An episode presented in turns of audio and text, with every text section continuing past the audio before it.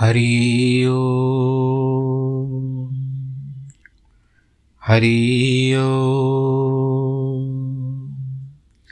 हरि ओ गुरुर्ब्रह्मा गुरुर्विष्णु गुरुर्देवो महेश्वरः गुरुर्साक्षात् परब्रह्म। तस्मै श्रीगुरवे नमः। विघ्नेश्वराय वरदाय सुरप्रियाय लम्बोदराय सकलाय जगद्दिताय, नागाननाय श्रुत्यगविभूषिताय, गौरीसुताय गणनाथ नमो नमस्ते। नाहं वसामि वैकुण्ठे, योगिनां हृदयेन च, मद्भक्तां यत्र गायन्ति, तत्र तिष्ठामि नारद।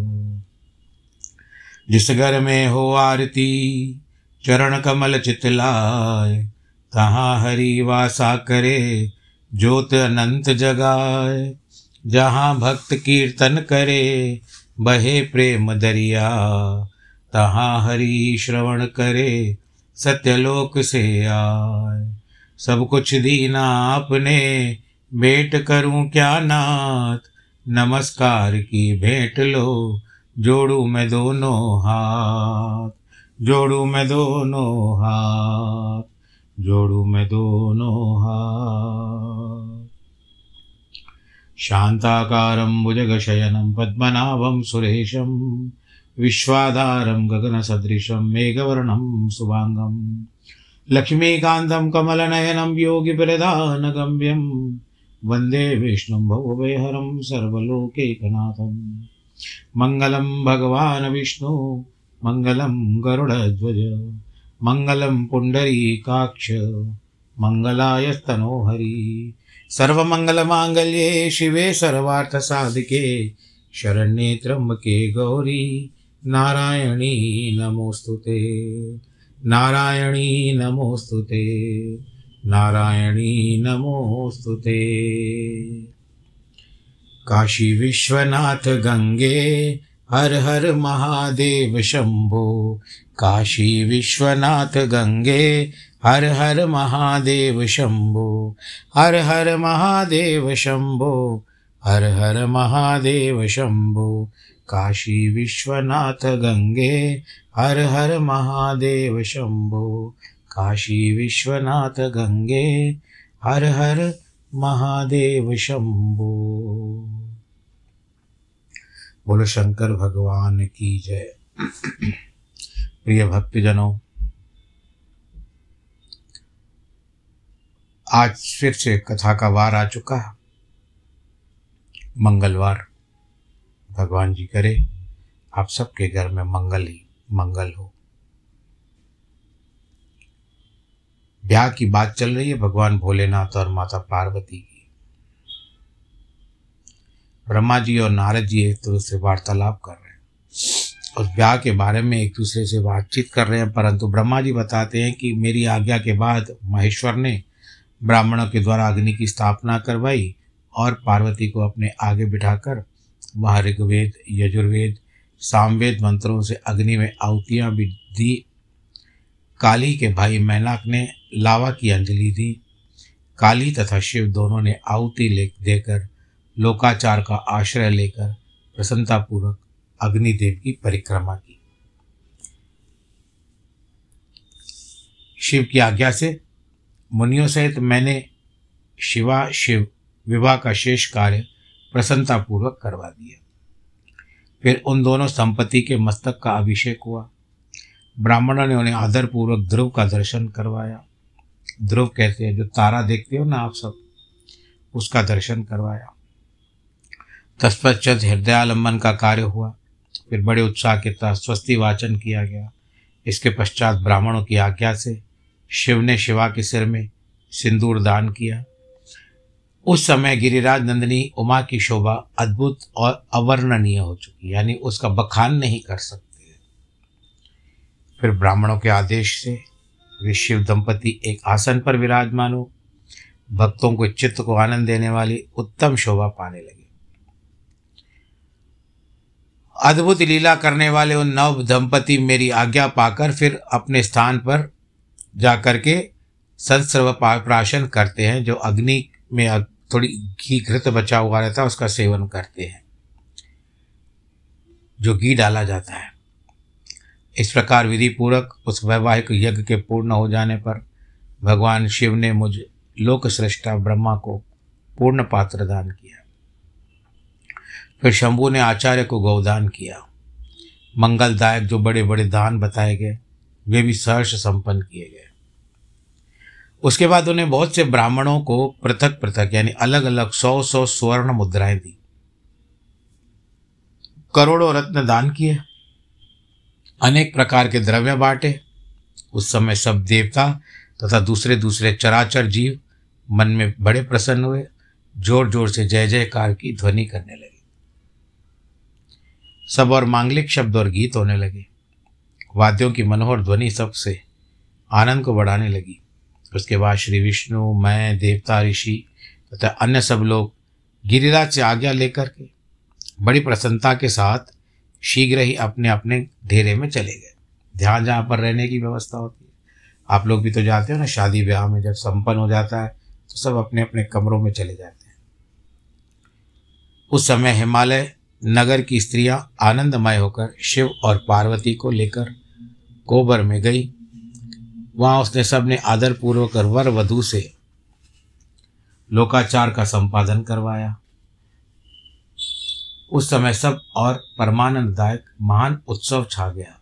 उत्साह भी था, उत्सव भी तो था। स्त्रियाँ उन लोग कल्याणकारी दंपति को साथ ले परम दिव्य वास भवन कौतुकागार में गई, जहाँ से सब कुछ देखा जाता है। वहाँ भी प्रसन्नता पूर्वक लोकाचार का संपादन किया। उसके बाद गिरिराज के नगर की स्त्रियों ने समीप आकर मंगल कृत्य करके उन नव दंपति को केली ग्रह में पहुँचाया। मतलब होता है कि शायद केले के भवन में पहुँचाया। और जय ध्वनि करती हुई, उनके गठबंधन की गांठ खोलने आदि का कार्य संपन्न हुआ। नूतन दंपति को देखने के लिए, देखने के लिए सोलह दिव्य नारियाँ बड़े आदर के साथ वहाँ पर आई।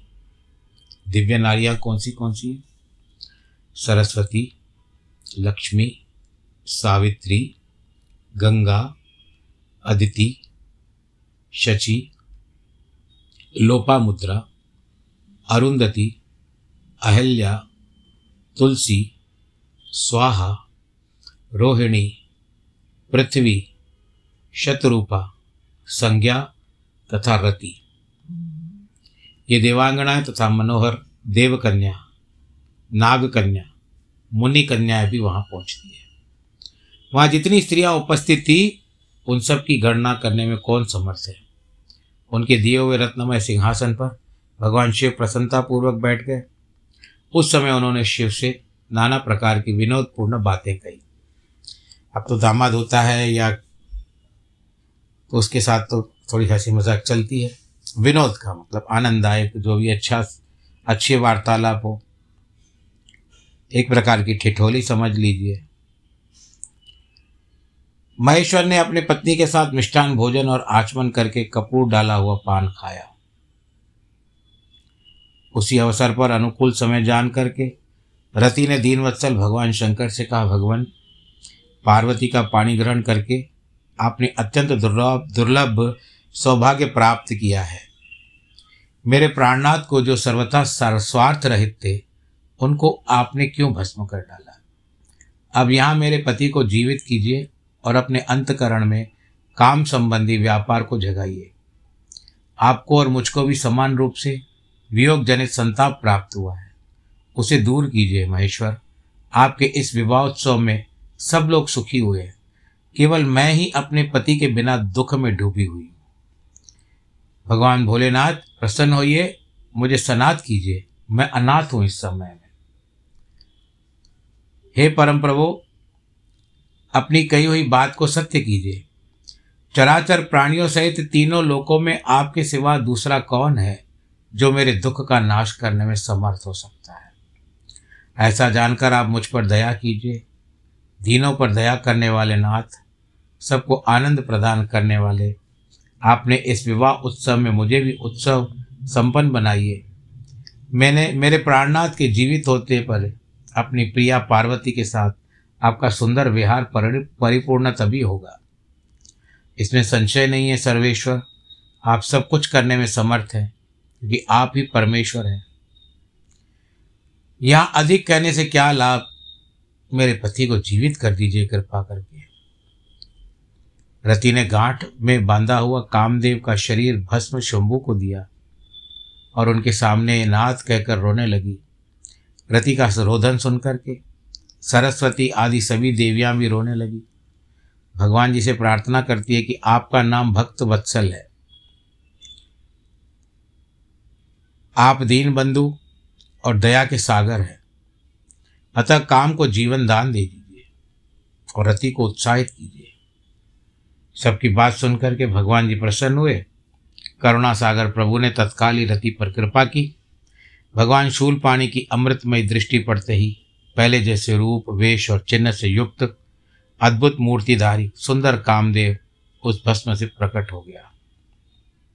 अपने पति को वैसे ही रूप में आकृति, मंद मुस्कान, धनुष बाण हाथ में देख करके रति ने महेश्वर को प्रणाम किया। वह कृतार्थ हो गई। उसने प्राणनाथ की प्राप्ति कराने वाले भगवान शिव का अपने जीवन पति के साथ जोड़कर बारंबार स्तवन किया।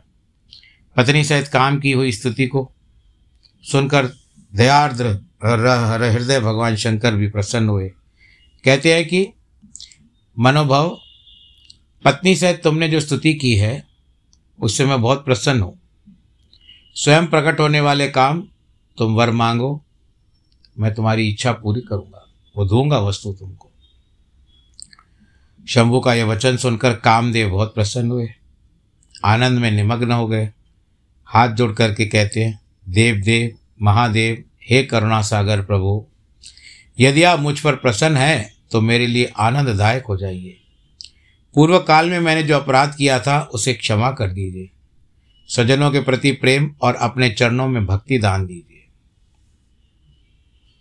महादेव की बात सुनकर भगवान ने कहा, बहुत अच्छा।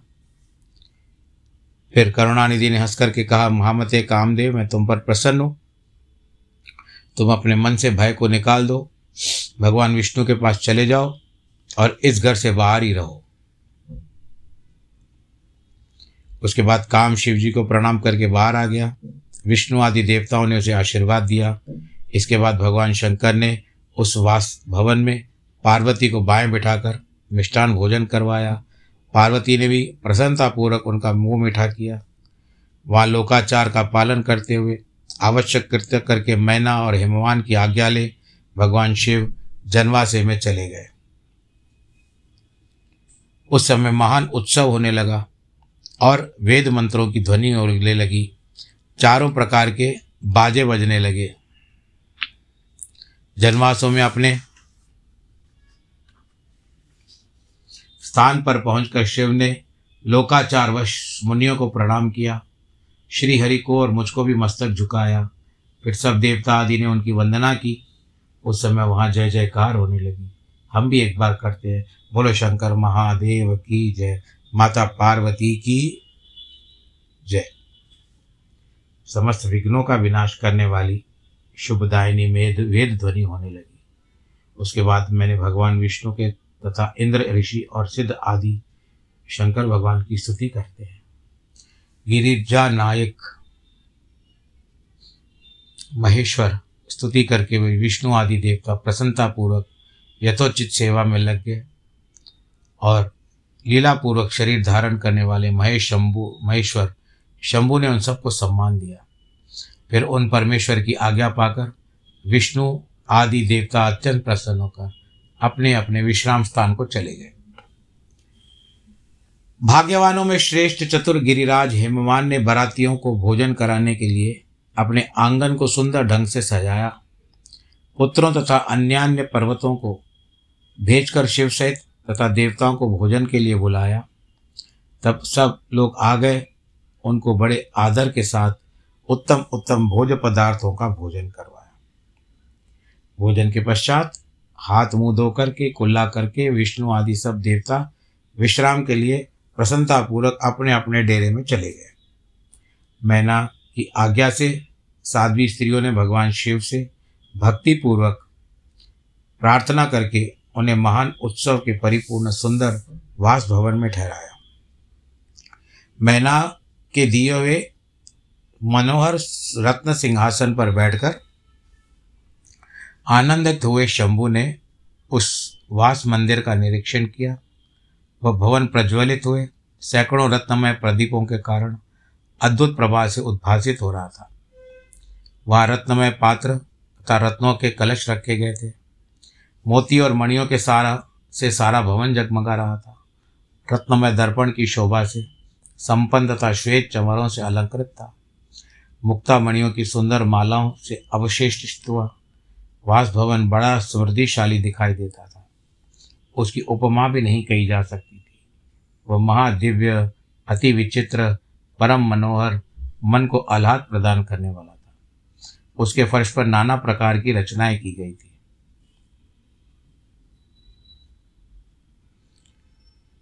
भाई, एक प्रकार से अलग सी सुंदर भवन दिखाई दे रहा था। चंदन इत्यादि थे। विभिन्न प्रकार के जो श्रृंगार किए गए थे, फूलों की सेज बिछाई गई थी।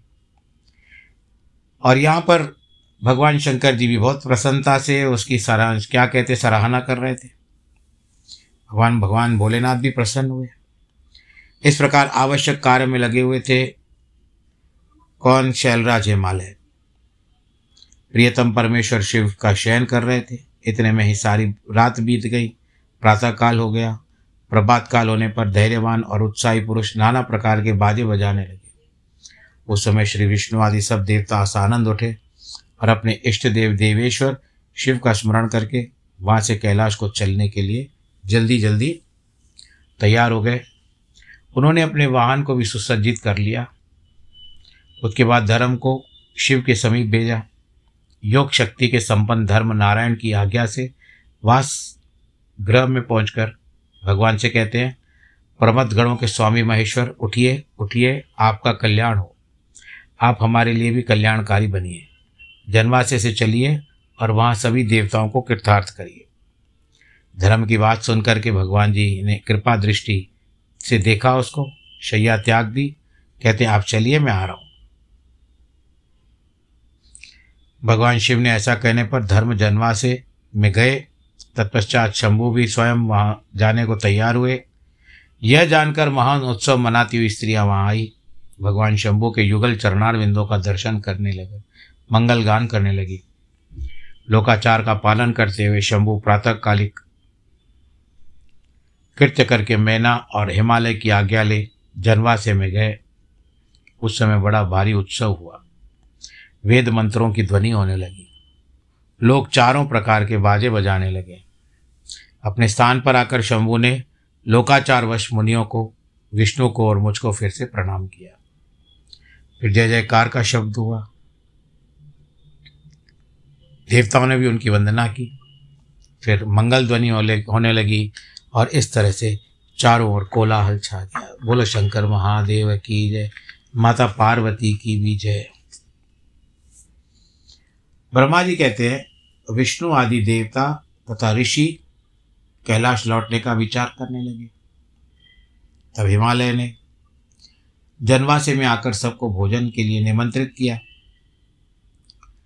अब उस समय में ये ब्रेकफास्ट वगैरह तो होता नहीं था। सुबह का नाश्ता होता नहीं था। सीधा सीधा भोजन ही होता था। ज़्यादा से ज़्यादा प्रातःकाल दूध वूध का सेवन कर लिया जाता था या फल खाए जाते थे। अब भोजन का समय हो चुका और भोजन भी बहुत जल्दी हो जाता था दोपहर के समय में। देवेश्वर शिव को आमंत्रित करके हिमाचल अपने घर को गए। नाना प्रकार के विधान से भोजन उत्सव की तैयारी करने लगे। उन्होंने प्रसन्नता और उत्कंठा के साथ भोजन के लिए परिवार सहित भगवान शिव को यथोचित रीति से अपने घर बुलाया। शंभु, विष्णु मेरे अन्य सब देवता भी वहाँ पर आए। उनको चरणों को धो करके बड़े आदर के साथ गिरिराज ने मंडप के भीतर सुंदर आसनों पर बिठाया। अपने भाई बंधुओं को तथा लेकर उनके सहयोग से सब अतिथियों को नाना प्रकार से सादर पदार्थों का पूर्णतया तृप्त किया। मेरे विष्णु तथा शिव के साथ ये ब्रह्मा जी कहते हैं, सब लोगों ने अच्छी तरह भोजन किया। विधिवत भोजन हुआ, आचमन करके फिर तृप्त हुए। हिमालय से आज्ञा लेकर अपने अपने डेरे पर गए। इस प्रकार तीसरे दिन भी गिरिराज ने विधिवत दान, मान और आदर के साथ सबका सत्कार किया। चौथा दिन होने पर शुद्धता पूर्वक सविधि चतुर्थी कर्म हुआ।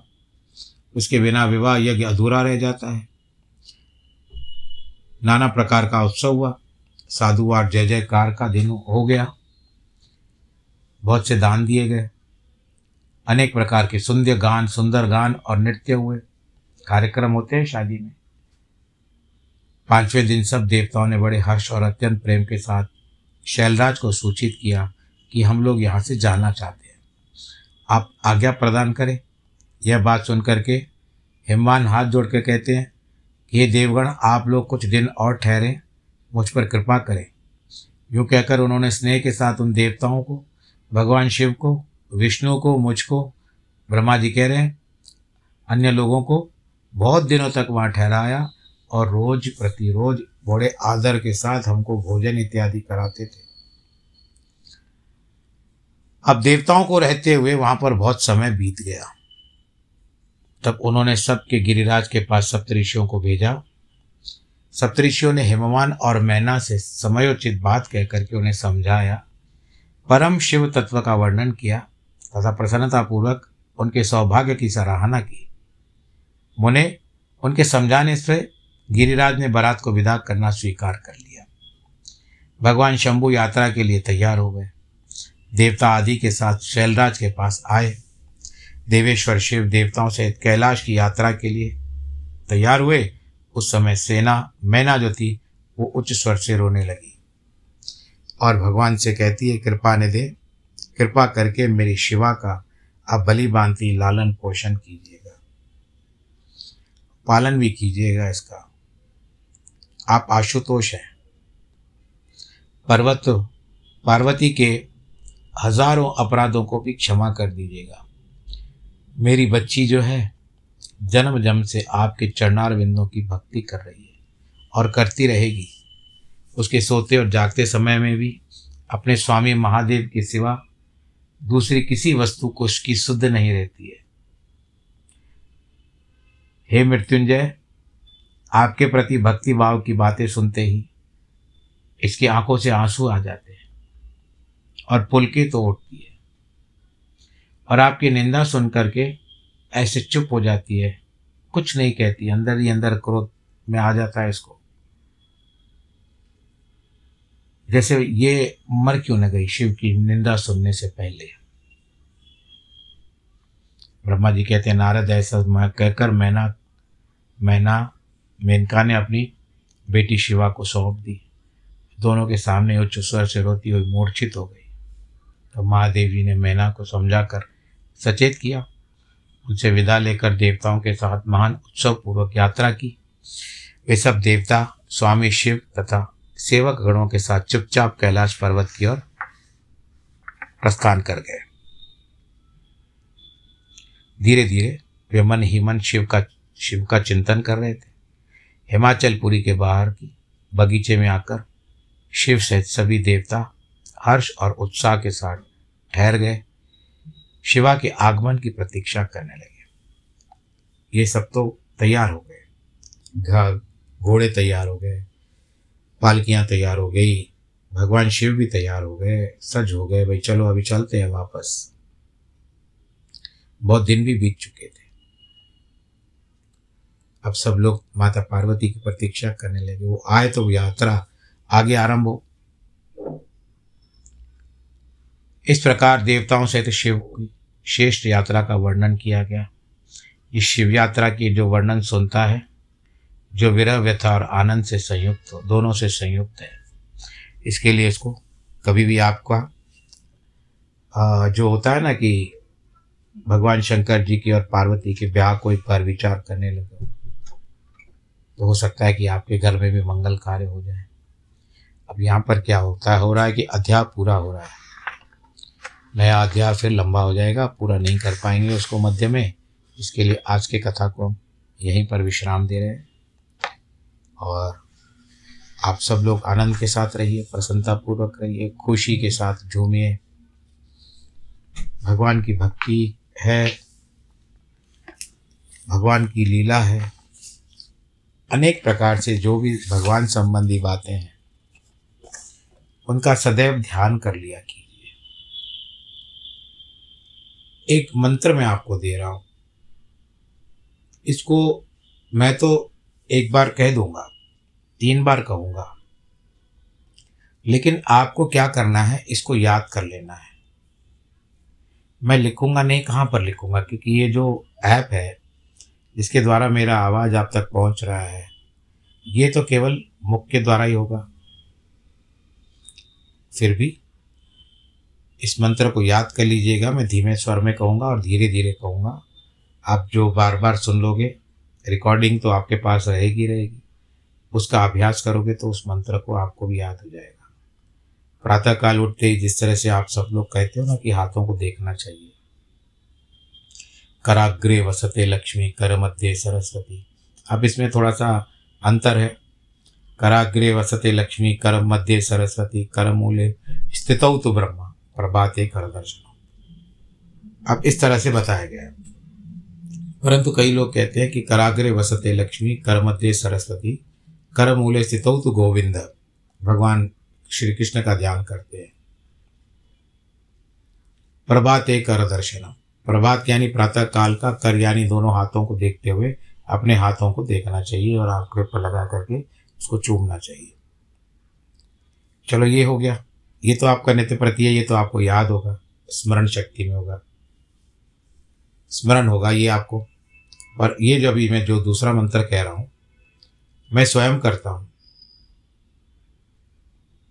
इसको तीन बार इस मंत्र को कह दीजिए। कभी भूल जाते हो तो कोई चिंता मत करना। परंतु एक बार आदत पड़ जाएगी तो आप इस मंत्र को ज़रूर कहिएगा। भगवान श्री कृष्ण के प्रति समर्पित है ये मंत्र। वो क्या है?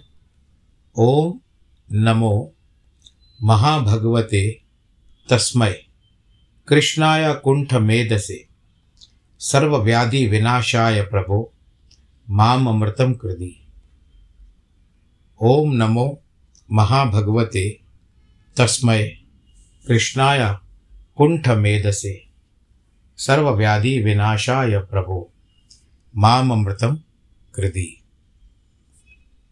ओम नमो महाभगवते तस्मय कृष्णाय कुंठ मेधसे सर्वव्याधि विनाशाय प्रभु। माम मृतम कर दी। कुंठित मन से हमको निकालिए भगवान जी। हमारी सारी जो व्याधियाँ हैं, उनका निवारण कीजिए। और हमारे जीवन को अमृतमय कर दीजिए, ये भगवान कृष्ण से प्रार्थना करके उसके बाद आप उठ सकते हो। कोई दशा नहीं, कोई मनोदशा नहीं, बस केवल भगवान का ध्यान करिए और अपने दिन को आगे बढ़ाइए। तो ये स्फूर्तिदायक है, आपको भी आनंद आएगा। हो सकता है कि कई प्रकार की जो आपकी विडम्बना है, तकलीफ़ें हैं शारीरिक कष्ट है, मानसिक कष्ट है, इस मंत्र से दूर हो जाए। ये आपके विश्वास के ऊपर कहता है और इसका जो क्या कहते हैं कि आप इसका मुझे उत्तर ज़रूर देंगे। जब आप अच्छी तरह से स्वस्थ हो जाओ, ठीक हो जाओ तो आप ज़रूर मुझे इसका उत्तर दीजिएगा।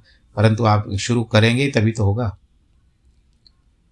आनंद के साथ रहिए, जीवन यापन कीजिए, परिवार के साथ रहिए। मेरा भागवत की, मेरे भागवत कार्यक्रम की कथा उनतीस तारीख जनवरी से लेकर के पाँच फरवरी तक है। एक दिन शोभा यात्रा को मिला करके। आप जो भी हैदराबाद के लोग हैं, अवश्य आइएगा, हीरा वाल हैबिट्स पर है। और चार से सात बजे के कथा का कार्यक्रम रहेगा। अंतिम दिन पाँच तारीख को दोपहर को ही ख़त्म हो जाएगा। आप, की व्यवस्था भी, सिकंदराबाद के लोगों से की व्यवस्था भी है। पहुँचने की बस की व्यवस्था होती है। आप अगर चाहे तो जो विवरण मंगवा सकते हो, कार्यक्रम का जो भी होता है। तत्पश्चात और दूसरी बात कहनी थी कि आज जिनके जन्मदिन है अथवा वैवाहिक वर्षगांठ है, उन सबको ढेर सारी बधाई। ईश्वर आप सबको दीर्घायु रखे, आनंदित रखे, प्रफुल्लित रखे और मनोत्साहित रखे। आपका मनोबल बढ़ाए। नमो नारायण।